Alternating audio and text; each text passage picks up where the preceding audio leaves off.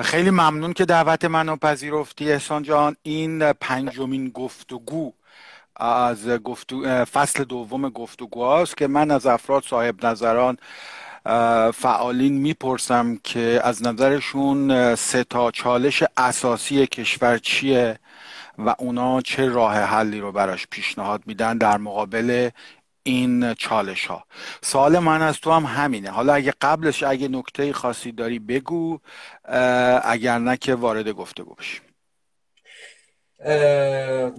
اول سلام به دوستانی که دنبال می‌کنن. من یه نکته می‌خوام بگم در مورد این لایو و این بحثایی که دارید بعد بریم وارد بحث بشیم. تو تویتر هم نوشتم به نظرم خیلی کار درجه یکیه همین که ما داریم خارج از فضای یه طرف فضای بسته حالس پرسانسور داخلی و یه طرف جنگ روانی خارجی ما اینجا نشستیم بریم با هم داریم بحث می‌کنیم. اما از اون مهمتر پرداختن به مسائل ایران چیزی که کمتر لاقل برای بخش بزرگی از بدنه فعالین اجتماعی سیاسی تا حدی اصلا فراموش شده. یعنی تو این سالها انقدر تو این درگیری های ما می‌تونیم اصلاحات بکنیم نمی‌تونیم اصلاحات بکنیم. سرنوشت تحریم چی میشه؟ سرنوشت فشار خارجی چی میشه؟ اینا اینا گم شده و این فضای قالب رسانه ای بحث های ما رو برده یه جایی تحت تاثیر سری سازمان ها و دولت هایی که مسائل ما نبوده. همین که ما اینجا نشستیم داریم با هم دیگه حرف می‌زنیم گپ می‌زنیم به عنوان چند ایرانی مستقل. این به نظرم خودش خیلی دستاورد مبارکی. بنابراین اصلا نباشی باید این کاری که می‌کنی و حالا امیدوارم که بحث خوبی باشه. ایشالله من فقط برای اینکه کامنت های دوستان روی چهره شما نیاد با عذرخواهی از دوستان کامنت ها رو میبندم در طول گفتگو. خب احسان به نظرت اون سه تا چالش اساسی که کشور باش مواجهه چیان؟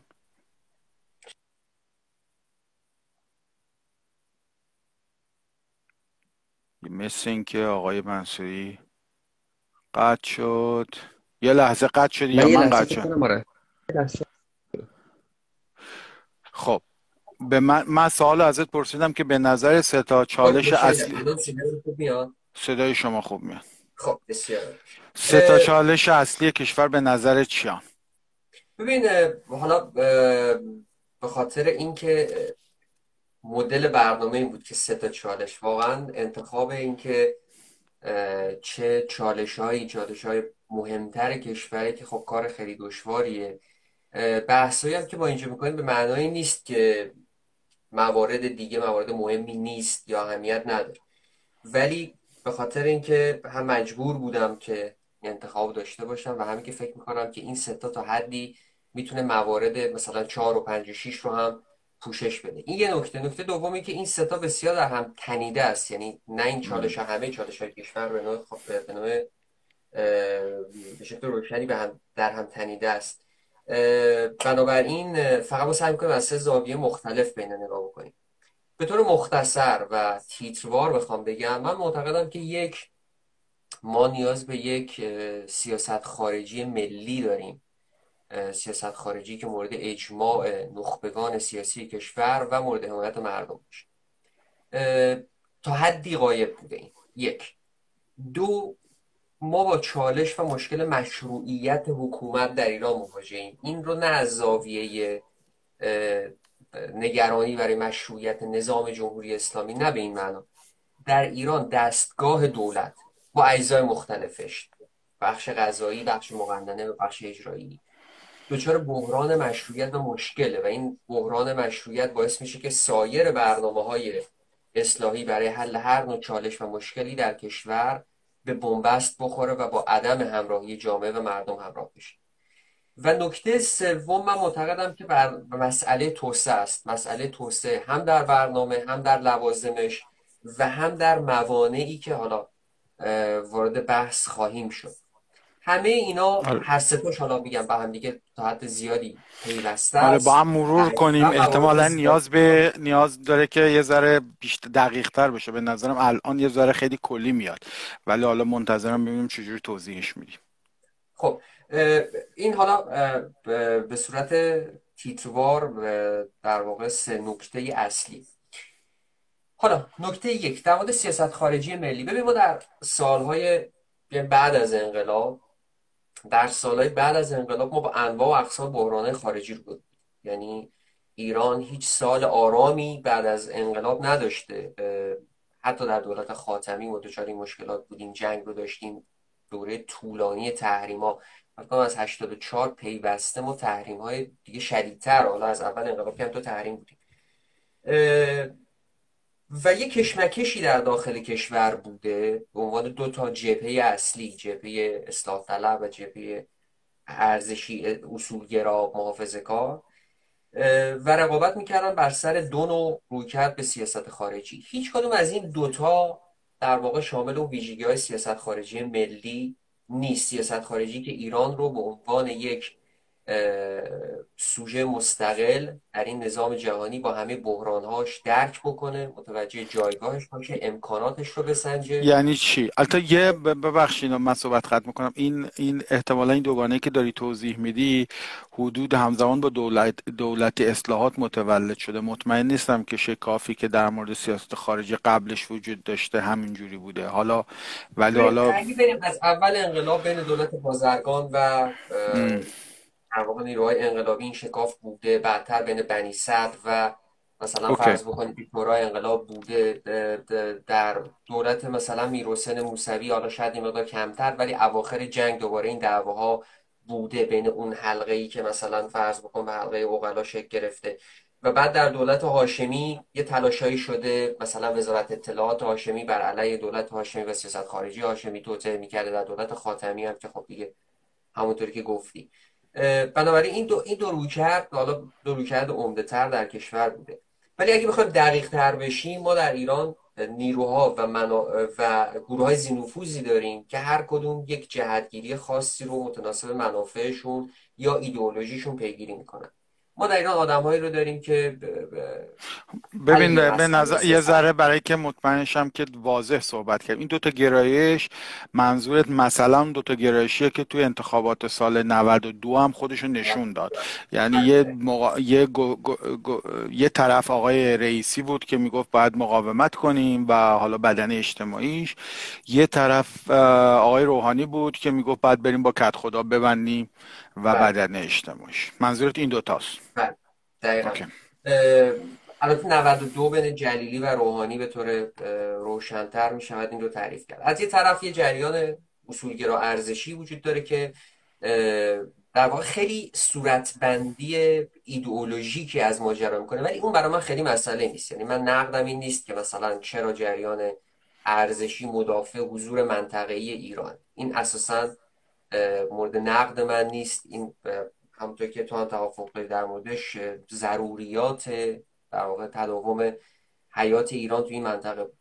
نقد من به اونجایی است که مثلا فرض بکن نوع نگاه جریان اصولگرا و ارزشی در ایران به مثلا رابطه ایران با شرق. مثلا نوع رویکرد کیهان تصنیم و اینجور رسانه ها به روسیه و چین. در مقابلش جریان اصلاح طلبی که از مخالفت در واقع با اون سیاست خارجی نگاهش صرفا معطوف به اینه که ما کی می‌تونیم با آمریکا کنار بیایم و کی آمریکا مثلا فشار تحریمی رو از روی ایران برداره و مسائل خارجی ایران حل بشه. هیچ کدوم از این دوتا در واقع درک روشنی از مختصات خاص ایران در منطقه ندارن. ما نیازمند یک سیاست خارجی ملی هستیم که درک بکنه. دو بال قدرت نفوذ ایران رو به تشیع و حوزه تمدنی ایران شهر باشه در این دوتا بتونه نفوذ بکنه. مثلا در جریان اصولگرایی خب شما بال تشیع و مذهبی رو می‌بینید. به درستی از اون استفاده شده. ما در یمن به درستی نفوذ کردیم در سوریه قمار بزرگی بود ولی واقعا کار موفقی کردیم. در عراق لاقل حالا برنامه ای که از ابتدا بوده تا حد خوبی پیش رفت. الان یه مقدار خیلی تو این دوره تحریم ضعیف شده. در لبنان همینطور. ولی خب مثلا در نگاه به افغانستان تاجیکستان آسیای میانه جایی که امکان حضور و نفوذ ایران به دلیل سابقه تمدنی و فرهنگی بوده بسیار ضعیف هم ما متأثر از انواع گروه حالا اینو می‌خواستم بگم. متأثر از انواع گروه هایی هستیم که هر کدوم در واقع منافعی هم تو این مسیر ساختن. مثلا فرض بکنید که یه بخشی از حالا مورد سوم به این می‌پردازیم. بخشی از بورژوازی تجاری کشور و بورژوازی دلالی کشور تو این سالا با چین روابط عمیقی ساخته. یه نوع نگاه خاصی به چین داره که باعث میشه که مثلا فرض بکنید که در سیاست خارجی درک نکنه که خب ببین ببخشید من قطعت می‌کنم. برای, برای اینکه مطمئن شم که دقیق متوجه شدم. ببین این مثالی که در مورد این دوتا بالی که تو منطقه منبع نفوذ ایران می‌تونه باشه یعنی شیعه تشیع و اون منطقه تمدنی ایران که جریان اصولگرایی کمتر می‌تونه اونجایی که در دستش هست از منطقه نفوذ تمدنی ایران استفاده کنه اینو می‌فهمم. ولی اونور اونور چیه؟ یعنی به نقد به اصلاح طلب یا جریان بدیلش چیه؟ اونا مهمترین یعنی مهمترین استدلال اینه که کت خدا بالاخره زورش زیاده. و ما نمی‌تونیم باش کاری بکنیم. بالاخره داریم سر به سرش می‌ذاریم اونام زورشون زیاده اذیتمون می‌کنن. بیاید یعنی اسم مخلص کلام اینه که کرم نریزیم مسئله رو با اینا حل کنیم و بدون ارتباط با اقتصاد آمریکا نمیشه مسئله ای رو حل کرد. خب چی کارش کرد؟ یعنی یعنی چی؟ در مقابل این استدلال چه حرفی داری؟ ببین مسئله حل مشکل با آمریکا نیست. با کاملا با موافقم. چرا ما مشکل رو حل نکنیم؟ یا چه لزومی و تداوم مشکل وجود داره؟ مسئله اینه که این به ما تحمیل شد ما در از دهه سی خورشیدی ما مورد ایران آزاری مداوم دولت آمریکا بودیم. در تمام این سالها حضور داشته حتی در دولت حتی در سالهای بعد از کودتای 28 مرداد هم با انواع روش ها سعی شده که شاه رو کنترل بکنن. مثلا فرض بکنید که شاه نگاهی مثلا به توسعه اتمی داشته به توسعه موشکی داشته سعی شده اینا کنترل بشه شاه سعی کرده با این بازی بکنه. حالا خب تو اون سالا بالاخره فشار کمتر بوده ولی به هر حال دولت آمریکا سعی کرده که ایران رو در بخشی از سیاست خارجیش نگه در بخشی از استراتژی منطقه خاورمیانه حفظ بکنه. این به ما تحمیل شده. و این چیزی نبوده که ما بخوام این یک. دو چرا به ما تحمیل شده؟ چرا به ما تحمیل شده؟ یعنی مثلا یکی دیگه از جواب کسایی که وقتی توضیح میدی که تنش رو ما انتخاب نکردیم ما قربانی میگه چرا خب بقیه قربانی نیستن چرا شما قربانی؟ خب ببینید ما به هر حال توی اتفاقی که در پنج در سال 57 افتاده ایرانی انقلابی کرده قصد داشته که به هر حال یک سیاست مستقلی رو پیش ببره.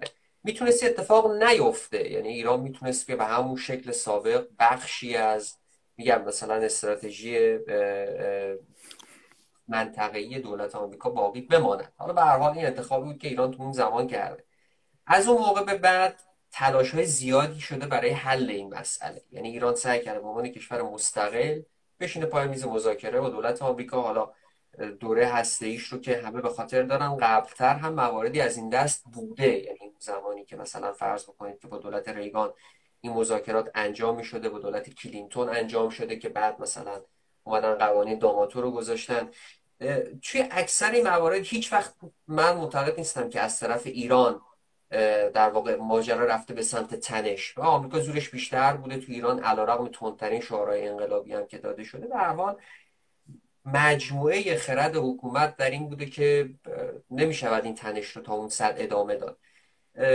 و تلاش هایی شده برای حل مشکل. حالا مثلا ممکنه که یه بگن که چه مثلا خاتمی چرا تو سازمان ملل نرفت با کلینتون دیدار بکنه ولی اینا واقعا توضیح دهنده تضاد استراتژیک دو تا کشور نمی‌تونه باشه. به هر دولت خاتمی دولتی بود که می‌شد باش کنار اومد. خب دولت آمریکا نمی‌خواست بعد دولت بوش اومد که اصلا ایران رو تا محور شرارت و حمله نظامی به ایران جلو بیاد. اونم در دولت خاتمی که دیگه مثبت رو کرد نسبت به سیاست خارجی بود نسبت به دولت حالا نه فقط دولت که خود سپاه و اینا یعنی همین آقای بله، قانی با, بله. با آمریکا کار می‌کرد دیگه سر حملش به طالبان. دقیقا. آقای سلیمانی تا که ما می‌دونیم شهید سلیمانی رفته در یک جلساتی و مثلا اونجا کمک کرده نسبت به حمله نظامی آمریکا به افغانستان. حتی در مورد اسرائیل ما مقاطع مختلف رو داریم. یعنی اگر اسرائیل رو به عنوان یک موضوعی که باعث تضاد منافع ایران و آمریکا شده در نظر بگیریم ما می‌دونیم که در زمان جنگ ایران و عراق خب همکاری بین ایران و اسرائیل شده. اول از اینکه در ماجرای مکفارلن ایران از اسرائیل سلاح خریده بعدتر در ماجرای اوسیراک عراق ما رفتیم شناسایی کردیم اطلاعات شدیم به اسرائیل اسرائیل رفتن اون پایگاه اون نیروگاه اتمی عراق رو زدن. این حالا اوایل انقلاب بوده که خیلی جو تند ضد اسرائیلی در ایران بوده ولی بعدتر که می‌رسیم به دولت خاتمی گفته می شود که در واقع ایران نقشه راهی تهیه کرد بعد از حمله آمریکا به افغانستان و به گمانم قبل از حمله به عراق در واقع این اتفاق میفته یا بعد از حمله به عراق در بهار 82 که اونجا ایران در واقع راه حل دو کشور رو در مورد اسرائیل و فلسطین اعلام می‌کنه که حاضر بپذیره و این خیلی چرخش مهمیه. خب باز محور شرارت و داستانایی که می‌دونیم و هیجان آمریکا و اسرائیل برای تغییر چهره خاورمیانه که تا 85 دیگه خیلی پر علنا می‌گفتن که ما خواهیم چهره خاورمیانه جدید رو بسازیم. و بعدتر در سال 91 در مذاکرات عمان حالا باز در نشریات اسرائیلی منتشر شد که همون موقع که کانال مخفی گفتگوهای ایران آمریکا شکل گرفت سلطان عمان به نتانیاهو این پیشنهاد رو میده که این کانال بین ایران و اسرائیل هم شکل بگیره. یعنی ایران و اسرائیل مستقیما با هم دیگه صحبت بکنن خب اسرائیل نمیپذیره. بنابراین ما در مقاطع مختلف سعی کردیم مثلا رو با اسرائیل هم حل بکنیم. این از توضیح این که چرا ما با این مسئله روبرویم حالا این یه, یه, یه نکته ای که به نظرم توی حرفای تو هم خودشون نشون میده برعکس ظاهر به نظرم اینی که جمهوری اسلامی که تو سیاست خارجیش اتفاقا اصولگراها نفوذ بیشتری داشتن یا حالا نمی‌دونم نمی‌دونم حالا اونو خیلی اتفاقا پراگماتیست برخورد کرده به مسئله ها و از تنش جلو رفته خیلی هم حساب کتاب کرده یعنی اون انتقای نگاه غیر ملی حالا اون ضعف ها اون نکته ای که گفتی در مناطق تمدن ایرانی که ضعیفتر عمل کردن و می‌فهمم. ولی اون چیزی که میگی نگاه غیر ملی رو نمی‌بینم. یعنی احساس می‌کنم در مجموع نیروهای سیاسی هیچ ماجرا نیست. ببین یک تضادهایی در سیاست خارجی ایران وجود داره. معتقد نیستم که خیلی ایدول. اتفاقا من نقدم همیشه به دوستان اصلاح این بوده که اونا نگاهشون خیلی ایدئولوژیک تر دقیقا. اونا معتقدن که یک نظم جهانی نگاه ده 90 میلادی وجود داره که یک نظم جهانی پایان تاریخی اتفاق افتاده. دیگه بالاخره این تفوق و چیرگی نهایی خلاصه لیبرالیسم و بلوک غرب ما باید بریم و با اونا کار بکنیم. که اون نمی‌خواد و اون داره با لگت بیرون می‌کنه از این توافقی که در واقع دوست داریم وجود داشته باشه. اما جریان یعنی نه, نه جریان ارزشی لاقل نگاه حاکم بر سیاست خارجی ایران که آقای خامنه ای رهبریش کرده و اجرا شده توسط دولت ها و نیروی نظامی ما خیلی حسابگرایانه تر اما ببین میگم به خاطر مثلا یه صداهایی که در داخل ایران نسبت به چین نسبت به روسیه وجود داره. از یه طرف دیگه یه مثال دیگهش مثلا جریانات پان ترکیان در ایران در این مثلا اتفاقاتی که در قفقاز افتاده. یک نیروهای در حکومت ایران نفوذ کردن و صدای بلند دارن و تاثیر می‌گذارن مثل میگم اتفاقی که داشت در مسئله قفقاز میافتاد که این نگران کننده است. یعنی مسئله سیاست خارجی و امنیت ملی داره توسط یک گروه تحت تاثیر قرار می‌گیره که نگاه ملی ندارن خب سوالم اینه بذار مشخصتر بگیم. منظورت اینه که اونجایی که مثلا نماینده ولی فقی تو آذربایجان گفت آذربایجان خاک شیعه است و ما برزش دفاع کنیم. در حالی که به صورت تاریخی ما از ارمنستان با وجودی که مسیحیان به خاطر اینکه تنش از ارزی نداریم دفاع می‌کردیم. خب ظاهرش اینه ولی من حالا کمک مستشاری می‌کردیم دیگه آره آره. اتفاق بدی هم افتاد تو این دوره یعنی بالاخره ما هم مرز شدیم با آذربایجانی که با اسرائیل کار می‌کنه و ترکیه می‌تونه بدون ما با آذربایجان کار بکنه. اتفاقات بدیه. ولی این اتفاقات بعد یه بخشش محصول موازن قواییه که تو جنگ ارمنستان آذربایجان شکل گرفت. یعنی آذربایجان می‌تونست به هر دلیلی ارمنیا رو بزنه بتره کنه اونام نمی‌تونستن مقاومت کنن. یعنی موضع متفاوت ایران که نمی‌تونست مسئله رو عوض کنه. و من احساس می‌کنم که دو موضع بودن توی توی روی زمین داره واقعا. یعنی ما نه کارشناس نظامی هستیم و نه از نزدیک با این مسئله درگیر بودیم. اطلاعات منتشر شده نمی‌دونیم که چقدر سر داره. ولی ببین مثلا ما در سوریه ما در سوریه در مقاطع مختلف با روسیه دچار اختلافیم. در درگیری های مختلفه. مخصوصا تا زمانی که سلیمانی زنده بود ما چند جا مثلا دولت روسیه و دولت ترکیه با هم دیگه توافق می‌کردن که سوریه و معارضین با هم دیگه جایی مثلا آتش بس بکنن. ما دولت سوریه رو وادار می‌کردیم بره و مثلا ارتش حمله بکنه. به خاطر که اونجا کاملا درک روشنی از منافع ایران داشتیم. ایران چه مناطقی رو می‌خواد پایگاه نظامیشو کجا می‌خواد منافع اقتصادی چی می‌خواد و این تنش هنوز هم هست. یعنی ما هنوز با روسیه بر سر منافعی که در سوریه می‌تونه وجود داشته باشه ما با هم دیگه اما در مسئله قفقاز صدایی که شنیده می‌شد. از آدمای نزدیک به سپاه از رسانه های جریان اصولگرا از رسانه های جریان ارزشی من اسم می‌برم مثلا کیهان تصنیم موارد مشخصی وجود داره. مثلا نگاهشون بود که آره مثلا روسیه الان می‌خواد دولت غربگرای ارمنستان رو تنبیه بکنه ما هم باید بریم پشت روسیه. اصلا اونجا حوزه نفوذ روسیه است ما واقعا فکر می‌کنه سیاست جمهوری اسلامی این بود؟ به نظر من می‌رسه آره. یعنی بیعملی مطلقی که ما در قفقاز داشتیم نشون میده که بله جریاناتی هم جریانات پانترکی که معتقدن که ما باید با ترکیه و آذربایجان کنار بیایم و این فضا رو دادن. یعنی توی این مدت مثلا حالا به نظر من یه ذره روغن ریخته رو نظر مسجد کردن بود. ما توان عملیاتی نداشتیم یه کارایی نمی‌تونستیم بکنیم. برای ما قبلا این کارو کردیم. ما قبلا در خود قفقاز این کارو کردیم. علیرغم توافقاتی که شده مثلا در انتخابات ارمنستان توافق بین غرب و شرق بین روسیه و آمریکا. ما رفتیم بازی رو به هم زدیم. یعنی ما آدم های توانمندی داریم مثل سلیمانی که در سوریه اون بازی رو کرده و در عراق سیاست داخلی عراق رو اداره می‌کرده مثل این آقای شهلایی در یمن. ما بازیگران توانمند و قوی داشتیم. ارمنستان آذربایجان بخشی از خاک ایران بوده. اینا برای قرنها خاک ما اصلا اون شهرها رو اون مناطق رو ایران ساخته. بخش مثل مشهد جدا شده است. ما توان نفوذ اون در کشور بسیار زیاد بوده. اما امروز صدا حالا ببین من نمی‌خوام ارزیابی سیاست حالا ببین اینا به نظر موردی اون چیزی که میگی به صورت سیستماتیک نگاه ملی ندارن و من نمی‌بینم. اتفاقا فکر می‌کنم برخلاف نگاه رایج این این استراتژیک دیدن حساسیت به منافع ملی و استفاده متفاوت از ظرفیت ها یعنی بالاخره با کرد سکولار یه جور کار می‌کنه با شیعه مذهبی یه جور کار می‌کنه با ارمنی یه جور یعنی به نظرم که تقریبا جمهوری اسلامی اینا رو لحاظ می‌کنه. یعنی و این نقد به حداقل به اصولگره ها کمتر در سیاست خارجی می‌بینم.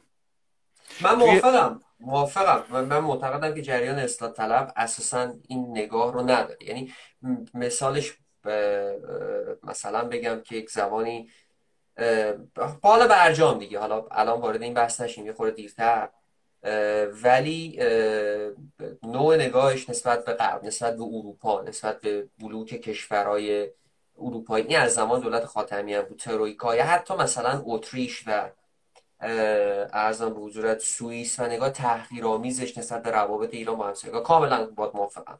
این نقد حالا یه چیز دیگه هم که به نظرم تو فضای روشن فکری ما هست. ببخشید صحبت تو قطع یه،, یه چیز دیگه که من می‌بینم و برام یادآور گرایش هایی که اون قدیما تو جریان چپ بود. اونایی که فازشون بود کارگران جهان متحد شوید. یه بخشی از جریان روشنفکری ما الان شعارش اینه که مثلا لیبرال های جهان متحد شوید. یعنی اساسا سوال این نیست که ما ایرانیا چجوری می‌خوایم منافعمون رو تأمین کنیم. اون دموکرات و ریپابلیکن که دعوا دارن اینجوری نیست که یکیشون رفیق ماست یکیشون بد است. اینا دعوا دارن چجوری ایران رو کنترل کنیم. یعنی دموکرات میگه من اینجوری بهتر ایران رو کنترل می‌کنم.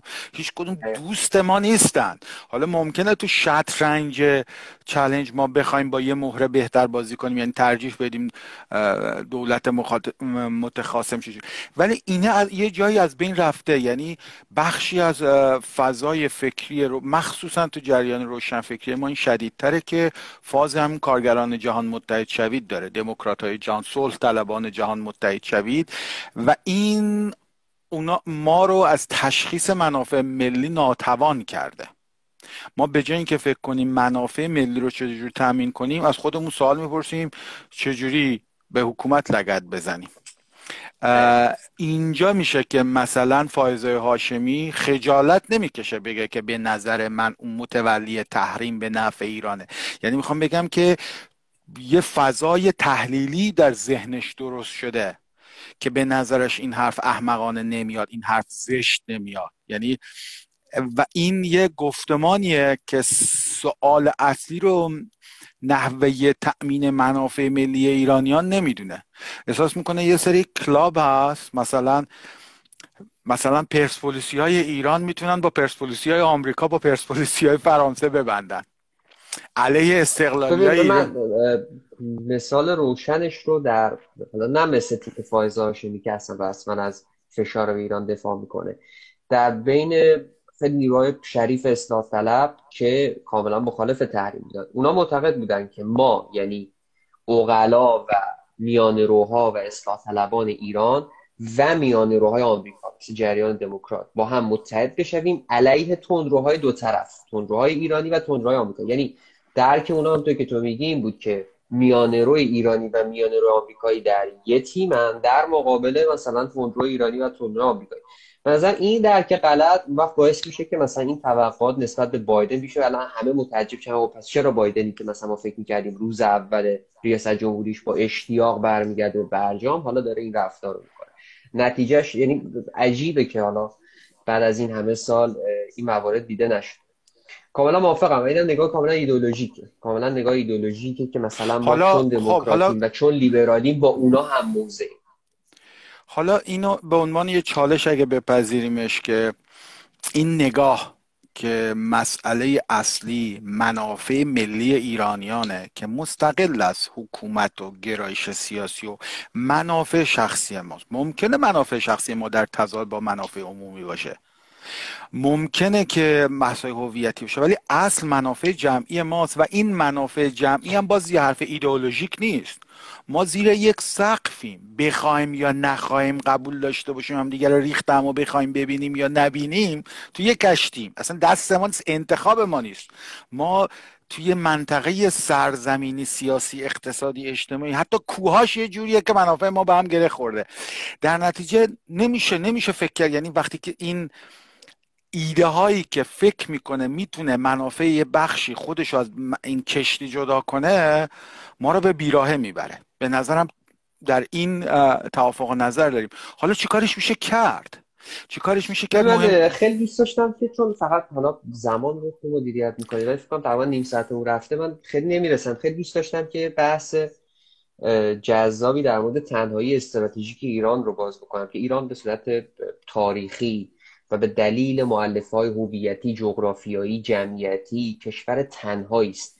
یعنی اینکه متحد راهبردی طبیعی نداره. مثلا فرض بکنیم که عربستان امارات کشورهای عرب سنی به طور طبیعی متحد همدیگه هستند اما ایران در واقع اون متحد طبیعی رو توی این منطقه نداره. و ما معارضای طبیعی داره. داره که آره پیشنهاد می‌کنم دوستان دنبال بکنن. حالا مجبوریم بگذاریم از این به نظرم. فقط اینکه من چند تا نکته می‌خوام اشاره بکنم. یکی اینکه حالا تغییر در سیاست و تغییر در دکترین و نظریه باید ایجاد بشه. به ویژه برای جریان اصلاح طلب که خب یه مقدار باید نوع نگاهش رو تغییر بده اگر می‌خواد اصلاحات انجام بده در کشور به خاطر اینکه خب چطوری می‌تونه اتفاق بیفته؟ باید نگاهش رو به روز بکنه چجوری آخه؟ آخه نگاه آخه درس بگیره از اون اتفاقی که داره میفته اینی که اینی که ما متحد طبیعی ببینید دولت خاتمی و دولت کلینتون با هم دیگه هم دوره بودن. دولت روحانی و دولت بایدن با هم هم دوره بودن. دولت روحانی و دولت اوباما با هم دیگه هم دوره بودن.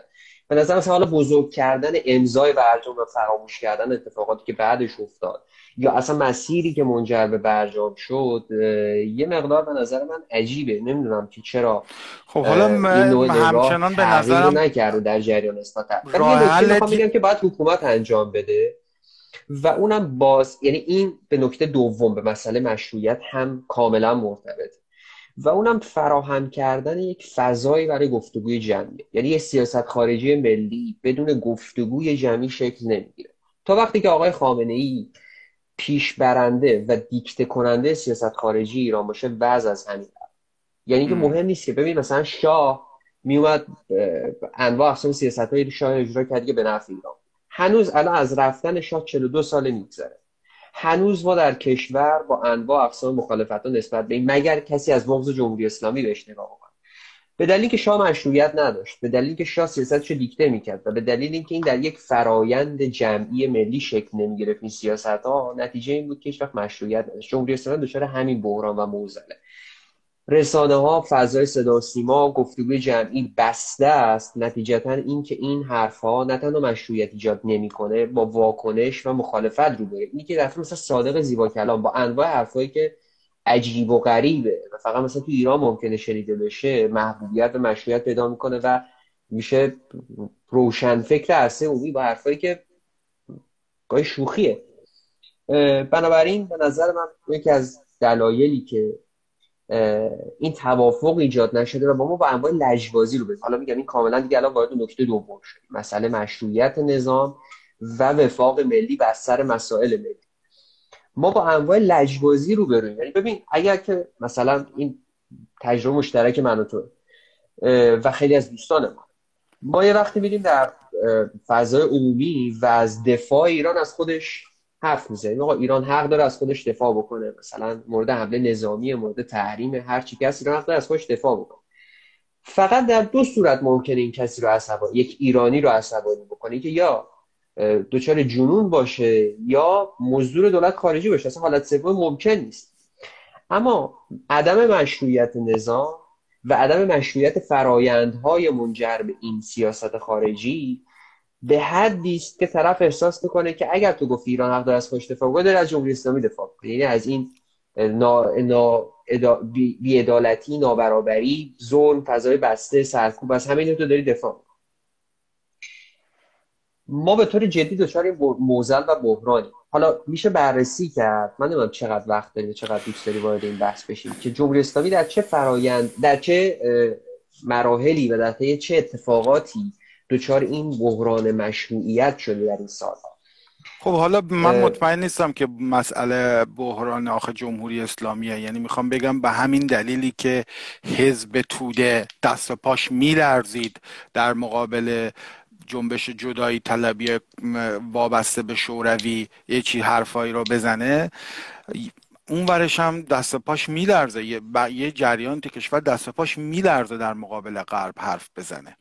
حالا این که حکومت بسته است رفتار غیر قوا داره بهانه می‌سازه. یعنی خوب جلوه میده. اگه نبودم یه راه یه دیگه اینجوری می‌گفت. من نبود جریان مثل... صحبت من نبود افکار عمومی صحبت. من نبود افکار عمومی خب افکار عمومی هم... وارد مسئله دو شدی. من, من خب... بگم. مسئله دو مسئله بحران مشروعیت نظام در بین جامعه. خب حالا تو بگو تو من حالا من حتی اونم به نظرم ادامه اونه دیگه. یعنی بالاخره این روشنفکرا رسانه اثر گذاشته. اینکه ایرانی قدرت خودش استرس میده بهش. یعنی انقدر بدیهی شده که هر گونه به خطر افتادن منافع دولت های رقیب ایرانی ها رو میترسونه. و مستربشون می‌کنه هر چیزی که نشانه قدرت. اینا حالا مسئله مشروعیت و مشارکت و اینا به نظرم هست ولی اون بیشت... چیزش کرده اکسلریت کرده ماجرا رو. اصل اینه که این ایده شکل گرفته. یه بخشش از داخل یه بخشش هم با تبلیغات جدی خارجی. این فضای فکری ایجاد شده که مردم احساس میکن این در واقع الینسیون چه می‌دونم از خود بیگانگی به نظر من معناش اینه. معناش اینه که تو فکر می‌کنی منافع رقیبت منافع یک کشور دیگه منافع قرب دیگه منافع توه. و تو با احساس همدلی با منافع خودت نمی‌کنی. این اتفاق توی ما افتاده. حالا توضیحاش یه بخشش این عدم مشارکته. ولی که حالا تو. به نظرم میاد تو این سالها یه ذره نسبت دوره شاه بهتر شد ولی زمان شاه همین بود. یعنی من الان یکی از نه حالا به نظر من یکی از نقاط قوت دوره شاه اتفاقا خریدای نظامی بود که کرد. یعنی انرژی که برای تقویت ارتش و نیروی هوایی ایران کرد. خب نقطه به نظر من نقطه قوتیه. ولی همچنان اونی که می‌خواد با شاه بده اینم می‌زنه. به این فکر نمی‌کنه که این به نفع ایران بود یا نه. به این فکر می‌کنه که به نفع تاغوت بود یا نه. این ایده ایده قدیمیه تو ما. ببین خب در مورد زمان شاه اول بگیم اصلا ببین شاه بعد از کودتا حکومت بدون مشروعیت حکومت نامشروعی داشت. اتفاقا در زمان شاه اتفاق افتاد. یعنی شاه بعد از کودتا تقریبا هر کاری که میگرد مورد نفرت و انزجار جامعه. یعنی یه بخشی از ببین آخر شاه چیکار کرد؟ شاه اومد کودتا انجام داد و خیلی بیحیثیتی بزرگی که تو با کمک در واقع چماق به دست پول گرفته از دولت خارجی بیای دولت محبوب ملی رو سرنگون بکنی و بعد شروع بکنی با همه برخورد کردن جبهه ملی توده همه رو زندان بکنی ساواک رو را بندازی و بعد ارتباط در واقع با طبقات اجتماعیش هم کاملا قطع شده بود با اصلاحات ارزی و بعد اومد یه طبقه الیت نخبه دستساز درست کرد برای خودش و حول اون در واقع یک سرمایداری هم شکل داد و به طور کامل ارتباطش هم با جامعه قطع نتیجه این سیاست ها و نتیجه اون در واقع نوع مدیریت شاه و اینکه هیچ صدای مخالفی در کشور شنیده نمی‌شد این شد که شاه حکومت نامشروعی داشت که هر کاری می‌کرد هر کاری می‌کرد که به نفع ایران بود هم نامشروع بود. هنوز هم همینطور. نقد به مخالفان شاه هم وارده. بارها و بارهای نقد تکرار شده که چرا جبهه ملی هیچ وقت حاضر نشد با شاه کار بکنه؟ چرا مثلا امینی رو تنها گذاشته؟ اگه می‌تونست دوره درخشانی باشه در تاریخ ایران. این نقد اونا وارده که چرا اونا هم رفتن توی فاز در واقع تقید مذهبی که اصلا به شاه نباید نزدیک شد. اما نامشروع شدن شاه از کودتا شروع میشه نه از رفتار جبهه ملی. در واقع این تقدم و تاخر ما نباید شد. در مورد جمهوری اسلامی هم همینطور. جمهوری اسلامی یه دوره در عصر اصلاحات داشت که در واقع خیلی مشروعیتش با طبقه متوسط دچار مشکل شد. و بعد دوره احمدی نژاد رو ما داریم. در سال 88 اوج این اتفاق یعنی در دوره است که تقریبا ریشه مشروعیت جمهوری اسلامی در بین طبقه متوسط به طور کامل زده شد. بعد از سال 88 تقریبا هر اتفاقی که هر جایی که در واقع مسئله ملی بوده ما, ما این تضاده رو می‌بینیم. یعنی هر جایی که با مثال توضیح میدی؟ اگر مثل مثل مسئله مثلا حالا الان که بحث سیاست خارجی رو می‌کردیم مثل مسئله نفوذ ایران تو سوریه و عراق. تا حد بسیار زیادی مورد انزجار در واقع جامعه بوده و هنوز هم اگر داشت حالا این یه سری چیز داره یه سری توضیح اضافه داره. اگر مسئله داعش و فیلمایی که داعش منتشر می‌کرد نبود و اگر جمهوری اسلامی با همون روش سابق خودش میخواستش که در مورد مدافعین حرم تبلیغ بکنه امروز مشروعیتش صفر بود.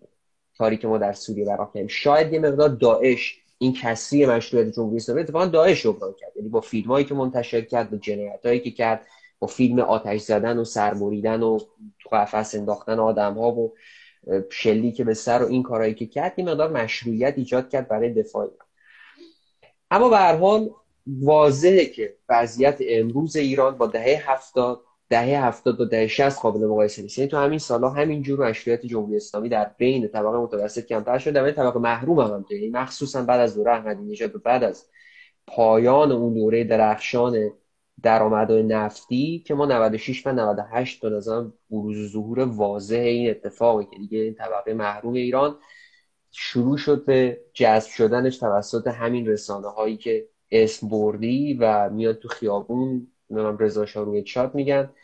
خب چیکار کرد مشهد جمهوری اسلامی در اون طبقه هم از بین رفته. ببین من حالا اینکه مشروعیت جمهوری اسلامی از بین بره یا باشه که برای من نوعی مهم مثلا اونجاییه که اصلا اونجایی مسئله است که این مشکل بحران مشروعیت به کشور خسارت می‌زنه. تو سیاست خارجی خیلی مستاقی ازش نمی‌بینم. یعنی به نظرم نمیاد که حالا مثلا اینکه مردم همراهی نکردن اولش و بعدش موافقم که مسئله داعش و تهدیدش علیه ایران مش... ولی اونجا خیلی مسئله تعیین کننده کننده ای نبود. ولی میپذیرم یه جاهای دیگه مسئله تعیین کننده است. مثلا تو همین اداره کرونا با اینکه به نظر من یک دولت ایران مجموعه اداره کننده ایران یک کارنامه به نسبت از نظر من قابل دفاعی دارن در اداره کرونا نسبت به توسعه یافته ترین کشورهای جهان. ولی انقدر سیستم نامشروعه و مردم بیاعتمادن که نه فقط قبول نمی‌کنن که گاهن اخلال می‌کنن. یعنی خود جامعه بله. دست پای خودش میپیچه برای حل بحران ها یعنی دست به هر چی می‌زنی می‌خوای بورس اداره کنی می‌خوای قیمت بنزین رو درست کنی می‌خوای سوبسید درست کنی می‌خوای هر چی می‌خوای درست کنی جامعه به هر راهی بتونه مقاومت می‌کنه و میپیچه جلو پای خودش. اینجاها بحرانه. اینجاها مسئله است. ولی چیکارش میشه کرد؟ این که مشکل بحران مشروعیت همه اضافه بکنم. مثلا در مورد سیل و کمک به هلال احمر این مسئله بود. یعنی بحران نهادی مشروعیت نهادی ما تو ایران داریم که اصلا بیاعتمادی مطلق وجود داره. قوه قضاییه بخواد پرونده رو پیگیری بکنه نامشروعه. و هم همونطور که از اول بحثم گفتیم اجرای برنامه اصلاحی در کشور. اصلاحی منظورم جریان اصلاحات نیست. فرض بکن آقای جلیلی آقای این آقای سعید محمد نماینده نمی‌دونم کاندیدای سپاهی قالیباف رئیسی هر کس بخواد بیاد در کشور برنامه مثلا فرض بکن که شما بخوای در کشور با فساد مبارزه بکنی مبارزه با فساد نیازمند اینی که شما بتونی نهادها و سازمانات رو بسیج بکنی و بدنه اداری و کارمندان دولتیت رو همسو بکنی با اجرای سیاست مبارزه با فساد. خب وقتی که شما به شدت دولت نامشروعی باشی و همه تصور بکنن که در رأس حکومت از بالا به پایین. قارت و مثلا فرض بکن فساد ادامه داره و باور نمی‌کنن تو رو.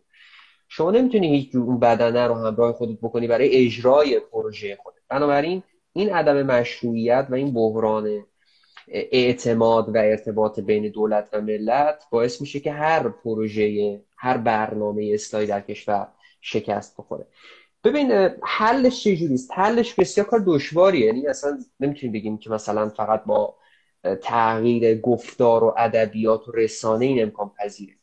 تا زمانی که بیعدالتی در کشور وجود داره شما حدی از عدم مشروعیت رو دارید. الان که این میزان بیعدالتی 50 درصد جامعه زیر خط فقرن بعد ما در ایران مثلا فرض کن باستیهیز رو داریم. حالا یه ذره دوباره تخم مرغ و تخم مرغ شد دیگه احسان. ما قرار شد بین 100 تا مشکل سه تاشو با یه اولویتی انتخاب کردیم. همین. نه می‌خوام اشاره بگم که دوباره ما بخوایم روزه بخونیم. نه نه نه.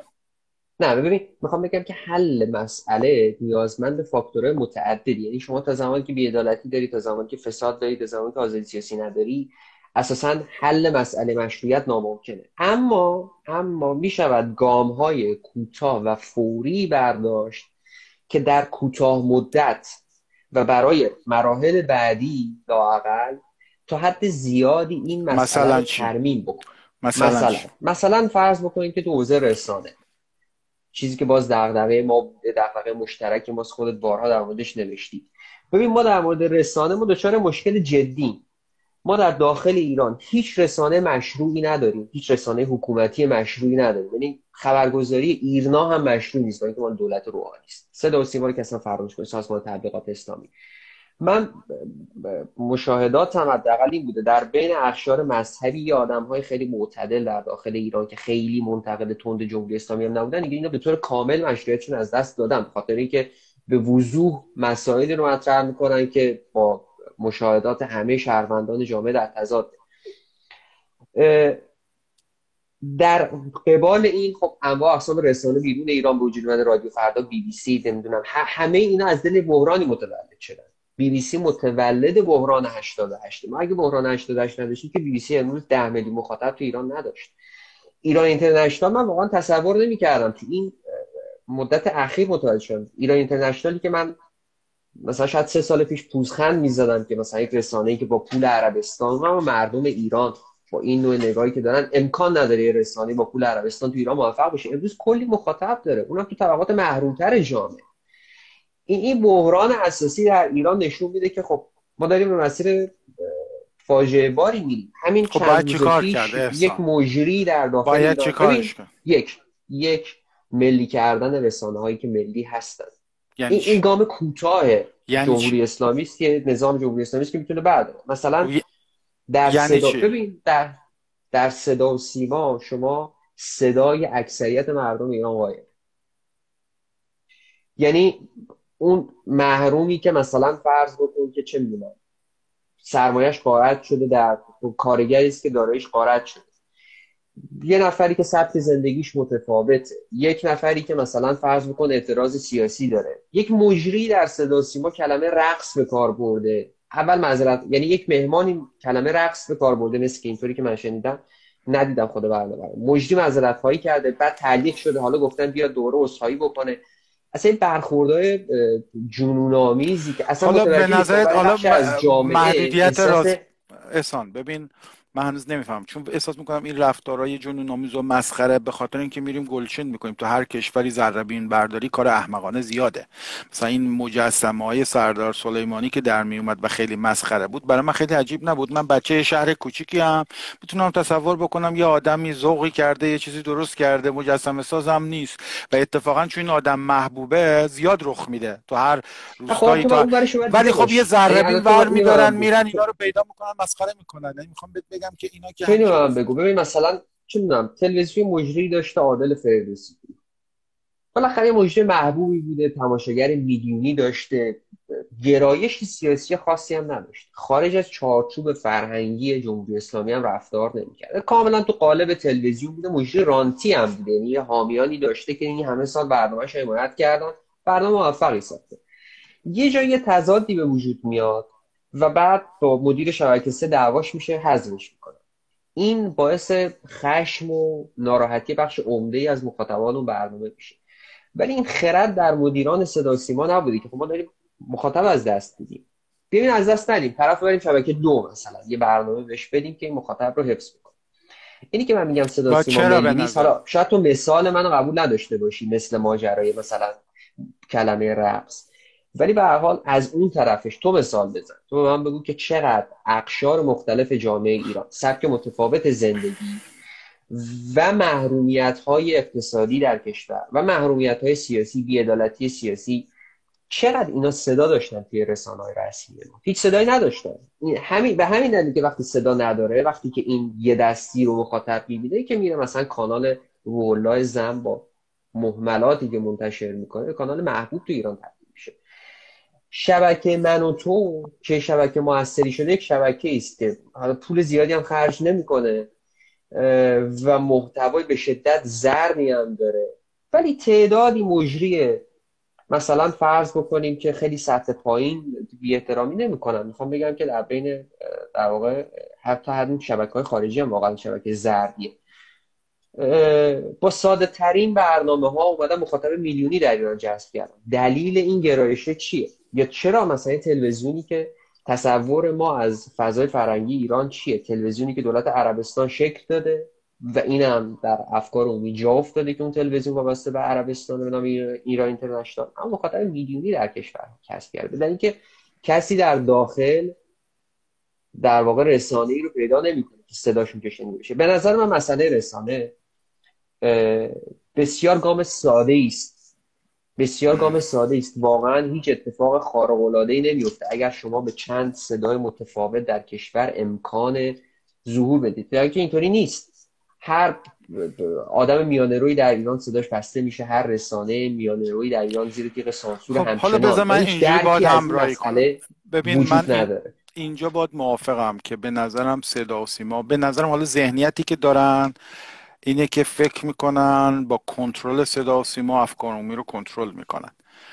که تا یه حدی هم می‌شده قبلا یعنی حالا تو این سالهای بله، بله. اخیر با, با بحران مواجه شده. ولی همون همون همون آدمان. یعنی یه چیزی که از نظرشون غلطه خب نمیگن که کمتر پخش بشه. یعنی منطقی نه چیزی که غلطه رو کمتر میگیم که کمتر پخش بشه.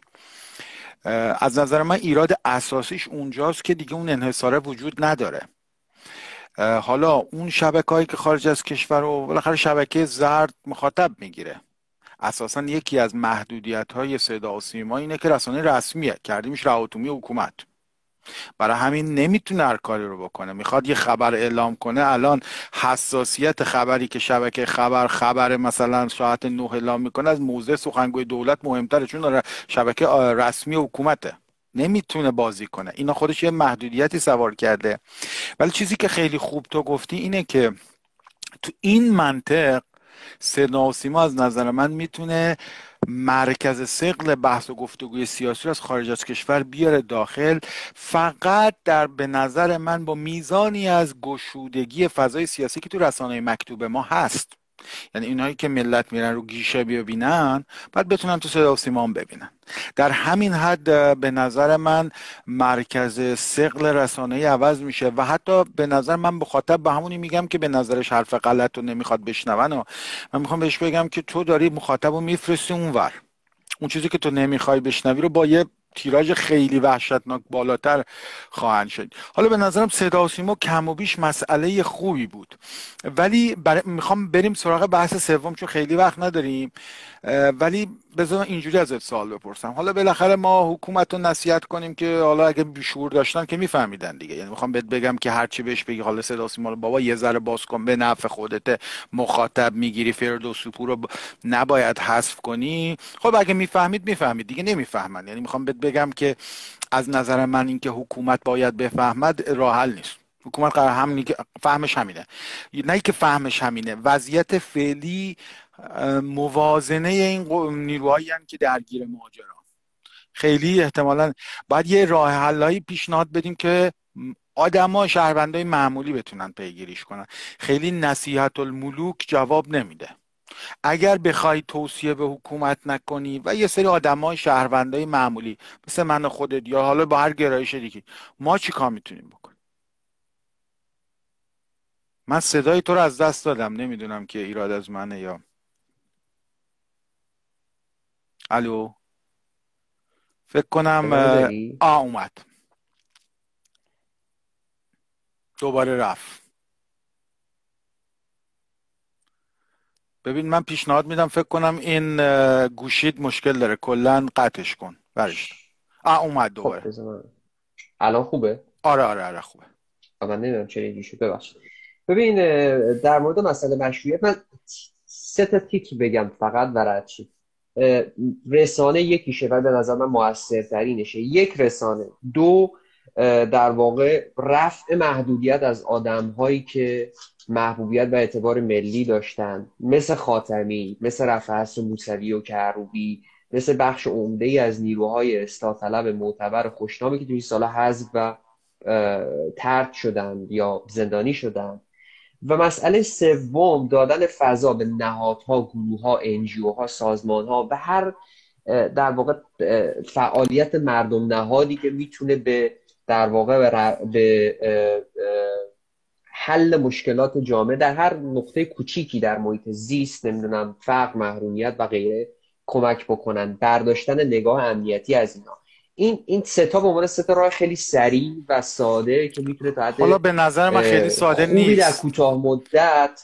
حالا ببین میشه راجش بحث کرد بالاخره باید یه کاری بکنید دیگه. اگه هیچ کاری نکنید که خب معلومه هیچ وقت مسئله مشروعیت حل نمیشه روز به روز بدتر هم میشه. یعنی که مثلا چه می‌دونم فرض فردا قطر و نمی‌دونم اردن و اینا می‌تونن بیان برای ایران تلویزیون تاسیس بکنن میلیونی مخاطب جذب بکنن. بالاخره باید یه زحمتی هم بالاخره کشید. اینی که گفتی چه کار بکنیم؟ ببین چه کار بکنیم یه کاریش که الان تو داری می‌کنیم من سعی می‌کنم بکنم خیلی دوستان دیگه نمی‌دونم بچه های دیگه دارن انجام میدن. اونم که سعی بکنیم که فضای رسانه ای که توجهی که به بیرون از ایران رفتار بیاریم تو همین رسانه های مستقل توی شبکه های مستقل. ما داریم می‌کنیم خب ما خیلی کوچیکیم. اینستاگرام توییتر. ببین قاعدتا یا باید دولت این کارو بکنه یا باید فعالیت مستقل مردم بشه. حالت سومی من نمی‌دونم. من دقیقا نمی‌دونم تو دنبال چی هستی. ولی این این واکنش دفاعی ماست. ما سعی می‌کنیم بیایم در رسانه بدون سانسور بدون بودجه بدون هدایت خارجی بشینیم اینجا راجع مسائل ایران ما هم دیگه حرف بزنیم. اون کاری که باید صدا و سیما بکنه که نمی‌کنه. ما میایم اینجا می‌کنیم. یا نمی‌دونم حالا خیلی از فعالین داخل کشور هستن انواع اقسام کارهای پژوهشی می‌کنن در مورد فقر کار می‌کنن در مورد شفافیت کار می‌کنن. این کارهایی است که باز باید بالاخره نمی‌دونم در مورد دولت ایران باید انجام بده حکومت ایران باید انجام بده که نمیده باز فعالیت مردم نهادی که داره صورت میده بریم مسئله سوم. آره موافقم. مسئله سوم در واقع در واقع راهبرد توسعه در ایران. ببین من فکر کنم که تو این سالها اولا ما با یک دولت هایی که در ایران شکل گرفته بجز دولت احمدی نژاد دولت خاتمی هاشمی دولت روحانی متعلق به دولت متعلق به جریان در واقع اصلاح طلب لیبرال و توسعه گرا در ایران بوده. به این نام معروف ولی جهتگیری که این جریانات داشتن در ایران در واقع اون جهتگیری هم جهتگیری ایدئولوژیکی بوده. تو دولت روحانی شدیدتر و پررنگتر داریم این رو می‌بینیم. توقعی که در دولت روحانی وجود داشت که ما با امضای برجام در واقع معجزه اقتصادی در ایران رخ بده و سیل سرمایه خارجی به ایران سرازیر بشه و این سیل سرمایه خارجی منجر به انواع اقسام تحولات مثبت اقتصادی در کشور بشه خب اتفاقی که نیفتاد و اینم مثل حالا اون داستان سیاست خارجی هیچ درسی ازش گرفته نشد. یعنی حتی امروز هم که شما با صداهای بلند این دولت و مدافعان اون برنامه صحبت می‌کنی همچنان معتقدن که خب قرار اتفاق بیفته. اگر نیفتاد بابت که کسانی مانع شدن که مثلا سرمایه خارجی بیاد در ایران و معجزه بکنه. قرار بود توتال بیاد در ایران و توتال میومد همه مشکلات اقتصادی ما حل بود و نگذاشتن که اتفاق بیفته. حالا باید چه کرد؟ دوباره باید صبر بکنیم. توافق خارجی اتفاق بیفته. ایران برگرده به اون نوع رابطه ای که بعد از برجام تعریف شده بود با آمریکا و بعد پول نفت باعث بشه که و سرمایه خارجی. خیلی تاکید ویژه روی سرمایه خارجی. اگه یادت باشه بعد از برجام مثلا وزارت اقتصاد بیلبوردها تو خیابون می‌زد که مثلا مسبب شد اینقدر سرمایه خارجی وارد کشور بشه. مقدار مزهکم بود. یعنی دولت ایران میشه مسبب می‌کرد که سرمایه خارجی بیاد که سرمایه خارجی در کار نبود. خیلی از در واقع خارجی که وارد ایران می‌شدن که خیلی هم هیجان ایجاد می‌کرد فروشنده کالا بودن وارد کشور بشن این در حوزه دکترین و نگاهی که در واقع جریان معتدل اصلاح طلب در ایران داشت. خب اینا شانس تاسیس دولت بعدی رو هم داره همچنان. و این نقص درشون وجود داره که همچنان نگاهشون همینطور حالا شاید مثلا لاریجانی هم به این تیم اضافه شده. لاریجانی نگاهش نسبت به چین اینطوری که حالا ما بریم قرارداد 25 ساله با چین ببندیم تو قرارداد 25 ساله مثلا نمی‌دونم فروش نفتمون به چین زیاد بشه وارد کالامون از چین زیاد بشه. پشت صحنه چه اتفاقی افتاد؟ در زیرساخت اقتصاد ایران چه اتفاقی افتاد؟ در این سالها ما با یکی از هولناکترین روندهای صنعت زدایی در ایران رو یعنی طی فرایند خصوصی سازی و سالهای بعد از دوره احمدی نژاد یعنی هم به خاطر سیاست تحریم هم به خاطر سیاست دلار ارزان و هم به خاطر خصوصی سازی ها انواع و اقسام کارگاه ها صنایع کوچیک شرکت ها و کارخونه ها در ایران تعطیل شده. من یه لیستی رو آماده کرده بودم که بخونم از روش. خیلی تعدادش زیاده البته. و دیگه اصلا وقت نداریم. انواع و اقسام شرکت هایی که مثلا تو این سالا تعطیل شده از ماشین سازی تبریز و تراکتور سازی و هپکو و هفتپه و شرکت پولیکریل و انواع و اقسام اینها که اصلا لیست اینا هولناک. مثلا در گیلان نیست مثلا 40 50 تا شرکت 50 هزار تا کارگر بیکار شد مجموع اتفاقاتی که افتاده در ایران از یک طرف انتظار و توقع برای اومدن سرمایه خارجی که در واقع فروشنده کالای خارجی بوده به داخل کشور و از طرف دیگه سند زدایی در داخل ایران منجر به ضعف و فرتوت شدن توان تولیدی کشور شده خب نتایجش هم مشخصه. بیکاری از به رفتن صنایع نیاز به افزایش واردات و از اون طرف جهش های ارزی در ایران. به نظر من می‌رسه که در واقع این از دید بسیار از جریان سیاسی غالب در ایران خارج بود انواع اقسام های واقعا مسلط و دانشمندی داریم که این حوزه کار کردن مطالب منتشر کردن. اما در بین بلوک های قدرتی نبوده. چرا؟ به خاطر اینکه منافعی که اونجا شکل گرفته هم متضاد با در واقع یک سیاست صنعتی ملی در ایرانه. ما از از زمان شاه همین مصیبت بوده. یعنی چیز آره. تازه ای نیست. تقریبا. قبل از نیم قرن قبل از دهه چهل ما در ایران با در واقع برتری طبقه ملاکان کشاورز بوده. بین دهه 41 تا 51 ده سال بورژوازی صنعتی تو ایران متولد میشه که به دوره معجزه اقتصادی ایران معروفه. در این دوره معجزه اقتصادی هم مثلا فرض کن 50 60 تا خانوادن و یه سری در واقع دستگین شده های وزارت اقتصاد و سازمان برنامه و حکومتن که صنایع جدید تو ایران شکل میدن. علا رقم همه اینها معجزه اقتصادی در ایران شکل گرفت و بعد در دهه 50 با دلار ارزون و سیاست واردات گسترده همون آدم ها میان تبدیل میشن به دلال و وارد کنن. بعد از انقلاب ما یه دوره سیاست سرمایه گذاری دولتی داریم که در دولت میرحسینه و بعد در دولت هاشمی و به بعد دوباره این تصور خب، غلط که ما باید بریم به سمت سیاست درهای باز و خصوصی سازی تا اینکه در واقع اقتصادی کشور رشد پیدا البته این اتفاق تا دولت احمدی نژاد نمیفته ولی از دولت احمدی نژاد به بعد دیگه ما این ویرانی صنایع در ایران رو به طور جدی شاهدیم. حالا از, از این زاویه که ما چه, چه می‌تونیم بکنیم فعلا نمی‌خوام بحث بکنم. این در واقع تصمیم جمعی است که باید حکومت نخبگان حاکم بگیرن و ایران خب از این وضعیت نجات خب حالا من یه پرانتز باز کنم اگه رشته صحبتت بله، از دستت نمیره. ببین همین که میگی نخبگان حکومت به نظرم اونجاییه که یه ذره پایش میلنگه. یعنی این که از همین حدود دهه پنجاه تا الان یعنی پنج نیم قرنه ما داریم به قول تو صنعت زدایی می‌کنیم. پنج نیم قرن یا پنج ده هست که ما داریم صنعت زدایی می‌کنیم. یکی از دلایل اصلیش همون چیزی که تو گفتی. ارز ارزون قیمت. اتفاقا هرچی درآمد نفتیمون رفته بالا ولی این خواسته مردمه. یعنی ما جامعه می‌خواد که نفت بیاد سر سفرش و این نفس سر سفره اومدن یعنی که و جامعه و می‌خوایم قدرت خرید بهش بدیم. یعنی هم هم خوششون میاد. هنوز هنوز کسایی که خاطره خوش از دوره شاه تعریف می‌کنن از موز خوبش و چیزای وارداتی تعریف می‌کنن دیگه. یعنی اون چیزی که نفت می‌دادیم یه کالایی می آوردیم و این بعد انقلاب هم رخ داده و جامعه با تمام وجود اینو می‌خواد. حالا نتیجهش چیه؟ نتیجهش اینه که صرفه هر گونه تولید تو ایران از بین میره. و بله. هر موقع هم ما درآمدمون میره بالاتر مثل دهه پنجاه دوره شاه یا دوره احمدی یکی از دلایلی که صنعت توی اقتصاد تو ایران دوره احمدی خیلی از بین رفت به خاطر سیاست گذاری غلطش نبود.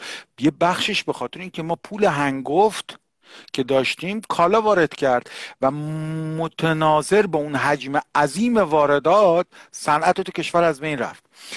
ولی یه سیاستمدار بگه من نمی‌خوام این کارو بکنم. شورای شهر اشکزر هم نمی‌تونه باش به دست بیاره. یعنی جامعه ازش نمیپذیره. فضای جامعه جوریه که تو اگر بخوای باش همراه بشی که چاره ای هم نداری. دست به بنزین می‌زنی کشور میریزه به هم.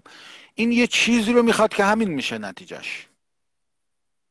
یعنی یه قول برفی تو افکار عمومی. یه ایده ای از نحوه مصرف منابع عمومی تو جامعه ما پنجاه سال شکل گرفته که نتیجهش اینه که هی اقتصاد خراب وگرنه اگر این ارز ارزون نبود و این اقتصاد از بین رفته وابسته واردات نبود که تحریم صنعت ایران رو شکوفا می‌کرد.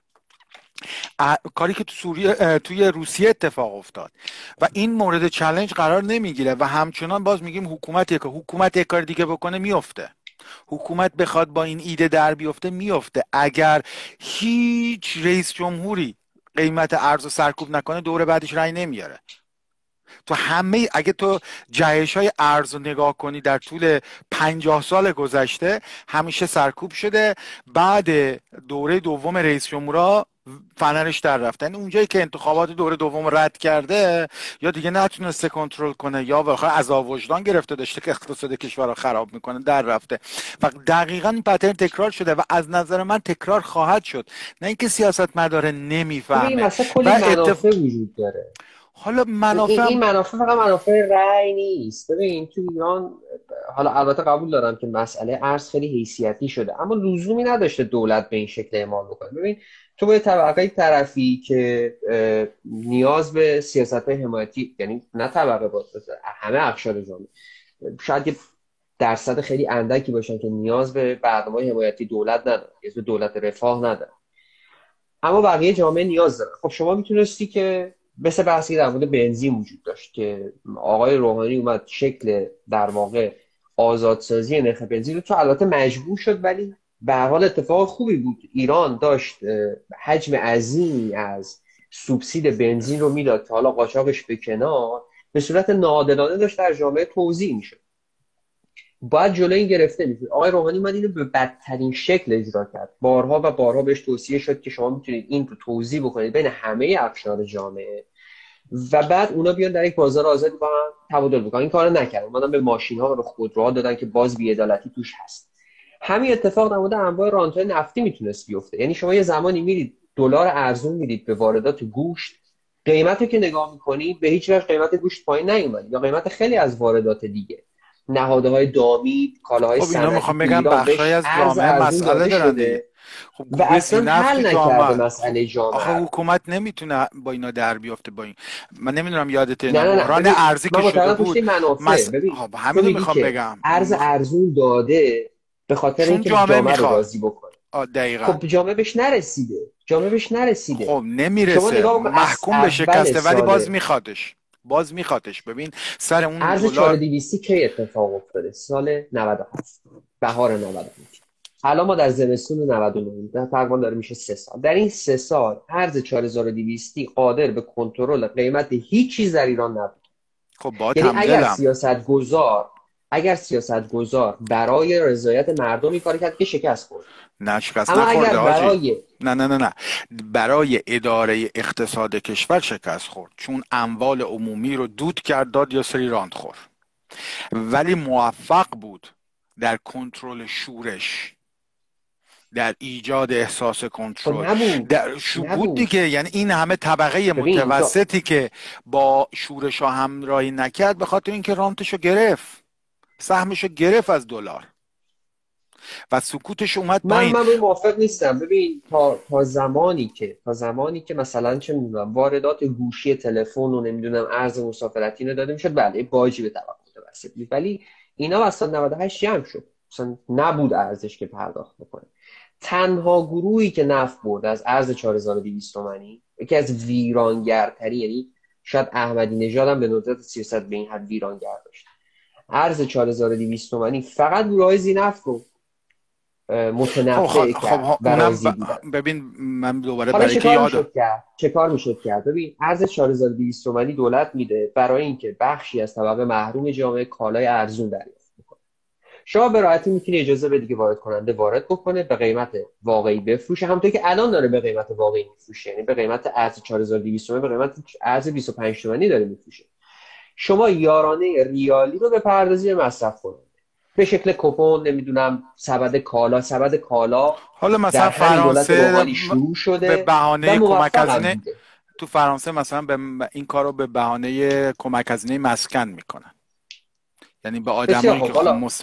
بله. ولی سوالم اینه که خب این کار رو از دوره احمدی نژاد ما بیچارش کردیم وقتی گفت پرداخت مستقیم یارانه ها یعنی مشروعیت این ایده نژاد در دولت احمدی نژاد البته اون سیاست ها خیلی خیلی بدی اجرا شد. مثلا گفته میشه 25 میلیارد دلار برای توسعه بازار کار به عنوان وام های زود بازده پرداخت شد که نتیجه اون به طور خالص چیزی کمتر از 200 هزار اشتغال بوده ظرف 8 سال. خب افتضاح مطلق یعنی سیاست گذاری ببین شما یه زمانی سیاست گذاری داری با نیت خوب. ولی اون سیاست گذاری اگر نخوره به هدف خب شکست خورده است. مثل کاری که دولت روحانی کرد با دلار 4200 تومانی یا دولت احمدی نژاد کرد با حالا بذار من اینجوری بپرسم. ببین من با همدلم که این این این دلار 4200 تومانی یه فسادیه که احتمالا ادامه پیدا می‌کنه. اصلا پدیده جالبیه در اقتصاد و تاریخ ما که این چنین دارایی عمومی رو آتیش زدیم و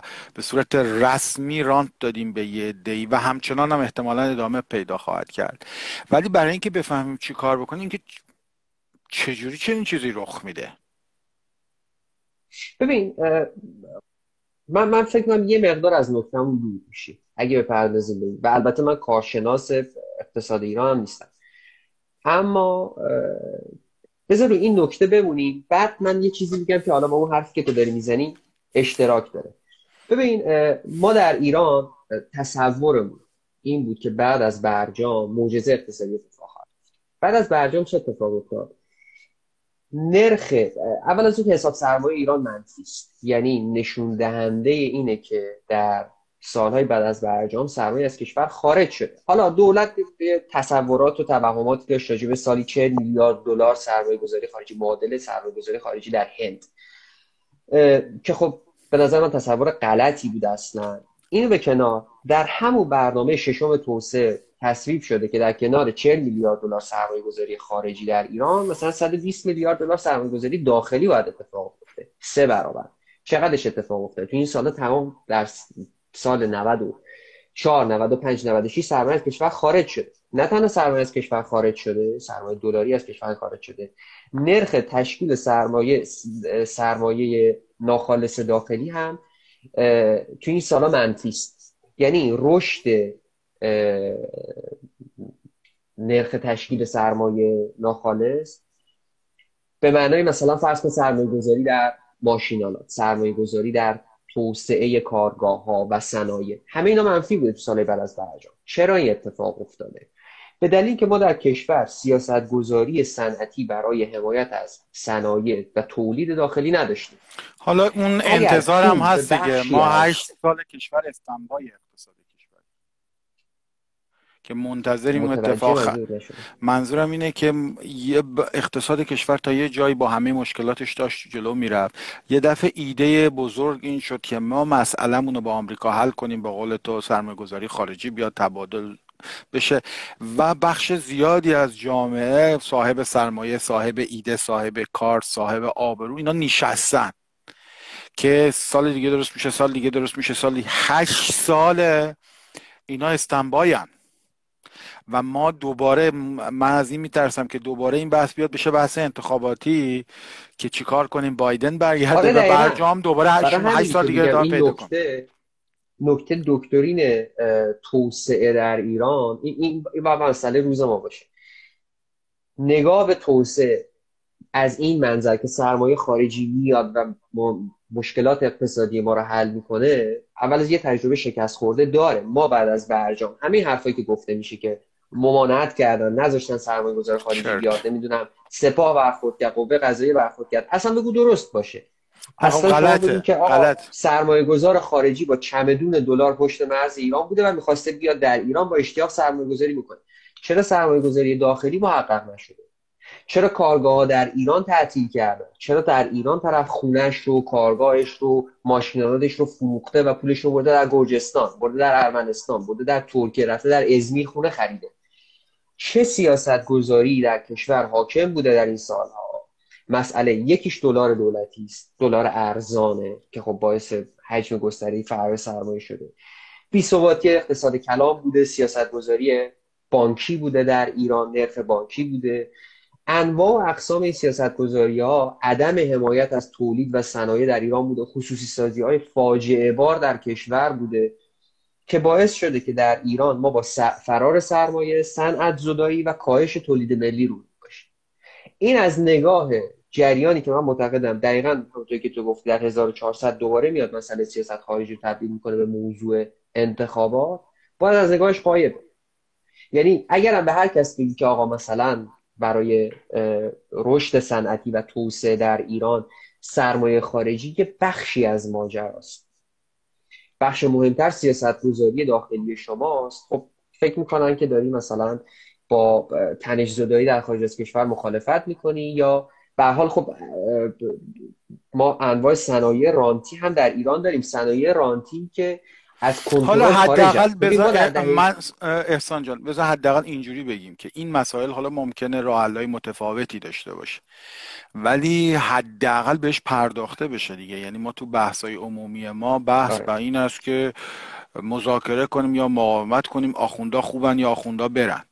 اینا, اینا که کمک نمی‌کنه ما بتونیم چالش های اساس رو حل کنیم. ما باید با هم بشینیم فکر کنیم چیکار کنیم که بتونیم سرمایه گذاری کنیم چیکار بکنیم که همه این سوالایی که در موردش حرف زدیم ارزمون رو چیکار کنیم بنزینمون رو چیکار کنیم موانع کسب و کار رو چیکار کنیم رابطه اقتصاد مزیت اقتصادی خودمون رو در اشل بازار زنجیره تولید تو دنیا چه کار کنیم؟ ولی دعواها شده سر دعوای هیدری نعمتی. کارگران جهان متحد شوید نمی‌دونم صلح طلبان جهان متحد شوید. آخوندا خوبن آخوندا بدن این اصلاحات بله. می شود یا نمی شود از این جهت یه جایی که من خوشبینم با وجود اینکه ماها دستمون به هیچ کدوم از اون رسانه های بزرگ نمی‌رسه اونجاییه که بتونیم حداقل کمک کنیم یه سوالای واقعی تری مورد بحث و گفتگو قرار بگیره. حالا از جواب هر کسی هر چی می‌خواد باشه. بیا در مورد اینا با هم بحث کنیم. که چرا این اتفاق تو کشور نمیفته حالا هر کسی هر جوابی داره. درسته. حالا می‌خوام خودتم یه ذره این موضوع سوم راه حلتم بگی و البته جنبندی کنی دیگه یعنی دیگه تقریبا بحث ببین به خاطر اینکه سوال تو خیلی معطوفه به اینی که ما چه می‌تونیم بکنیم. یعنی اگر حکومت می‌تونست بکنه. یه حالا برگردیم به اون بحث ارتباط این بحث و بحث دلار ارزان. یه منافع یه بلوک های قدرتی در ایران شکل گرفته. یعنی اگه بخوایم سه دسته با اغماز این سه دسته رو بخوایم نام ببریم به عنوان بورژوازی های رانتی رفاقتی دلالی در ایران. یکی سرمایهداری واردات در ایران که بسیار متنفع از رانت دلار ارزان و قدرت سیاسی داره. یعنی حالا مثلا معتلفه رو خیلی پررنگ می‌بینن سپاه رو پررنگ می‌بینن ولی فقط معطوف به اینها نیست. در وزارت بازرگانی اینقدر نفوذ داره وارد کننده ماشین, ماشین و خودرو که نصف شب میاد سایت رو باز می‌کنه در گمرک مثلا ثبت می‌کنه و فردا وارد میشه و بعدا مثلا معلوم نمیشه که چه اتفاقی افتاد. یا حتی وزارت صنعت و معدن و تجارت الان توضیح نمیده که این دلارای 4200 تومانی چه اتفاقی براش افتاده. یه بخشیش مثلا منتشر میشه. یکی دیگه از این در واقع متنفعین وضعیت موجود سرمایهداری های در واقع صنایع رانتی هستن که قرار بود تحت نظارت دولت. همونطوری که حالا مثلا مثل دهه چل که واقعا دوره موجز اقتصادی را بود حرف زدیم اونا هم صنایع رانتی بودن. ولی صنایع رانتی بودن که تحت کنترل در واقع قدرت سیاسی بودن. الان رابطه کاملا برعکس شده. یعنی کسی که بتونه به وزارت صنعت سایپا و ایران خودرو دسترسی داشته باشه اون قدرت سیاسی داره و از بالا میره منافعش رو تامین می‌کنه. اینطوری نیست که دولت مسلط بر ایران خودرو باشه. کسی که وزیر کار میشه و بر شستا مسلطه می‌تونه نماینده مجلس رو بخره. قدرت سیاسی و مجلس بر شستا مسلط نیست. شستاست که میره صندلی هیئت مدیره به نمایندگان مجلس پخش می‌کنه و میخرش. فرقی هم نمی‌کنه نماینده مجلس سپاهی باشه اصلاح طلب باشه اصولگرا باشه انقلابی باشه خریدنش به سادگی اتفاق داره. خب چیکار کرد؟ این این صنایع رانتی و بعدم سرمایداری مستقلات و مسکن در ایران که اون فساد عظیم در شهرداری ها و تراکم و غیره رو دارن شکل میدن. این این سه تا بلوک رو من معتقدم که خیلی موانع مهم شکلی یک سیاستگذاری صنعتی برای تجمیع در واقع امکانات و قدرت نهادی و سرمایه کشور برای تمرکز روی افزایش تولید و درآمد ملی هستند. چه کار باید کرد؟ ببین واقعا من نمی‌دونم از پایین چه می‌شود کرد. از پایین حالا مطالبه است که ما داریم می‌کنیم. به نظر در بسیاری از کشورها بذار من, من یه نکته کوچیک بگم. در بسیاری از کشورها سیاست هدایت صنعتی تحت نظارت دولت اتفاق افتاده و موفق بوده. کره جنوبی ژاپن که حسرت های ایران. نهادها و نخبگان ملیگرایی بودن در این کشورها که این نخبگان ملیگرا اومدن توان در واقع کشور رو جذب کردن ازش رو جذب کردن گذاشتن روی توسعه صنایع. اونم صنایعی که مثلا ببین الان ما تو ایران وقتی که مثلا میگیم از رشد اقتصاد حالا یه سری از این بازوردها وجود داره که خیلی دهن پر کنه. مثل این معاونت مثلا علمی رئیس جمهور اگه اشتباه نکنم آقای ستاری. حالا کار خیلی خوبی داره اتفاق میفته. اونجا راجع به تکنولوژی های نوین استارتاپ ها کار خوبی اتفاق میفته ولی اینا جبران کننده یه حجم عظیمی از صنایع در کشور که از رفتن نیست. ما با این توان در واقع قیمت ارزون کارگر قیمت ارزون منابع. امکان فوقالعاده بازار منطقه تجارت بین‌المللی که حالا البته اگر تحریم رفت بشه ایران می‌تونه به یک مرکز قطب تولید کالاهای نه با خیلی تکنولوژی بالا که نداری و نه خیلی تکنولوژی پایین مثل مثلا محصول کشاورزی فقط که ارزش افزوده کمی داره. بازار گسترده داخلی داریم که می‌تونه تحول اقتصادی ایجاد بکنه می‌تونه معجزه اقتصادی ایجاد بکنه هیچ کس تمرکز رو این نداره. لاقل من بین خب های سیاسی ببین... در ایران کسی که تمرکزش این باشه و شعارش این باشه نمی‌دید خب چاپ می‌کنه. ببین سرنگون میشه. می‌خوام بهت بگم از نفهمی نیست.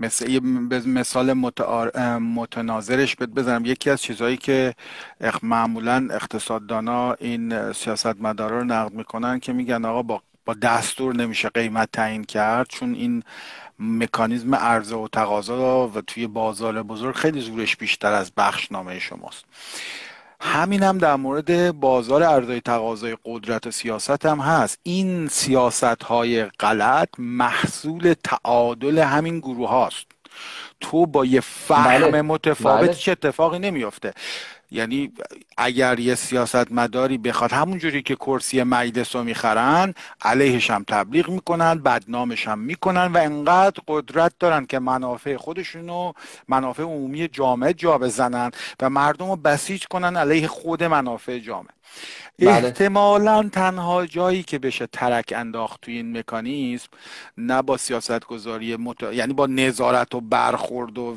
فلان اینا نمیشه احتمالا اینه که گروه های زینف رقیب ایجاد کرد. یعنی اون دلار 4200 رو وقتی می‌خوای حذف کنی شروع کنی بریزی به حساب مردم. اون اونی که میریزه میاد سر ماه به حسابش اون خودش میشه گروه زینف دیگه ای که دیگه نمی‌ذاره دست به اون پول بزنی. اونه ممکنه که بتونه کمک کنه جلوی این خطا. یعنی تو اگه نتونی یه گروه زینف بدیل ایجاد کنی خلاصه مثل اینکه نماینده مجلس می‌خره قاضی هم می‌خره کارشناس امنیتی هم بله. می‌خره چهار تا رسانه هم می‌خره. با خاک یکسانت می‌کنن. ساخت این سرمایه‌داری صنعتی در ایران البته اینم می‌تونه کاملا از کنترل خارج بشه. میگم ما مثل صنایع رانتی پتروشیمی فولاد خودروسازی در ایران داریم که قدرت سیاسی پیدا کردن و انحصار رو حفظ می‌کنن. و فقط وقتی میپاشند که حمایت دولتی از پشت این برداشته میشه خصوصی سازی میشه و متلاشی میشه. اما در این حال به نظرم شکل گرفتن هر کدوم یه همچین بلوکی در کشور که بعدا قدرت سیاسی پیدا بکنه اتفاقا یه دلیلی که ریشش زده میشم همین ترس از قدرت پیدا کردن اینه. اما من خیلی ناامید نیستم به خاطر اینکه نسبت به این فرایند به خاطر اینکه ما هنوز در ایران به هر حال کم و بیش انتخابات داریم. و طی این فرایند انتخابات ما می‌تونیم سراغ انتخاب نمایندگانی برویم که چنین جهتگیری رو داشته باشه حالا ممکنه که اون نماینده صد درصد تو رو نمایندگی نکنه. ولی بالاخره ببین ما توی زمانی تو ایران مثلا چون دولت بازرگان داشتیم دولت میرحسین موسوی. تا همین دولت خاتمی مثلا ما صفای فراهانی رو داشتیم. آدمایی که رفتن و نهاد ساختن. صفای فراهانی تعریف می‌کنه که چهار تا شرکت مهم در پیش از انقلاب بود که این شرکت ها پیشران توسعه صنعتی و تکنولوژی کشور بودن تو حوزه نفت معادن ماشینالات و کشاورزی. هر چهار تا بعد از انقلاب تعطیل میشه. اینا میان برای جبران همچین اتفاقی میرن. مثلا مپنا و فراب رو تاسیس می‌کنن. این دقیقا متضاد این سیاست صنعت زدایی که در سالهای بعد اتفاق افتاد. خب حالا این این نمایندگان حذف شدن. توی فرایند اختلافات سیاسی و تنش سیاسی حذف شدن. نمی‌خوام معجزه بکنیم جمهوری حالا من خیلی فکر نمی کنم با معتقد نیستم که با آدم خوبه میشه. با آدم خوبا نمیشه من معتقدم که میشه. من معتقدم که میشه. من واقعا کارشناس این بحث نیستم ولی به هر حال آدم هایی که راجع به این ماجرا کار کردن مکررا به این موضوع اشاره کردن که تجربه موفق در کشورهایی که مثلا آسیا شرقی که مثال زدیم از طریق همین تمرکز منابع و اجرای سیاست های هدایت سنتی از بالا بوده از طریق دولت بوده. مثالش ژاپن و کره که گفتید. بنابراین حالا ما چه می‌تونیم بکنیم؟ خیلی در یک کلام. ما سعی بکنیم نمایندگانی انتخاب بکنیم که این دید رو داشته باشه. نیفتیم تو اون دعوای مثلا سرمایه خارجی که حالا توتال بیاد نیاد نه اینکه توتال اومدن بد باشه. خیلی اتفاق خوبیه. ولی که این توضیح دهنده مسائل و مشکلات ایران باشه نیست. و به نظرم باید سعی بکنیم که تو بحث انتخاباتی لاقل از این فراتر بدیم. حالا شاید بشه بعد از اون مثلا نمایندگانی انتخاب کرد که این نگاه رو به توسعه داشته باشه. خیلی ممنون احسان جان. از اینکه وقت گذاشتی و گفتگو کردیم و از وقتم گذاشتیم به خاطر اینکه بحث خوب آره. شد. حالا من البته فایل گفتگو هم تصویرش و هم صداشو منتشر می‌کنم. از اون طریق هم قابل پیگیری خواهد بود. بسیار عالی. مرسی از تو و مرسی از دوستانی که همراهی کرد سلامت بشی خداحافظ. قربانت شب بخیر.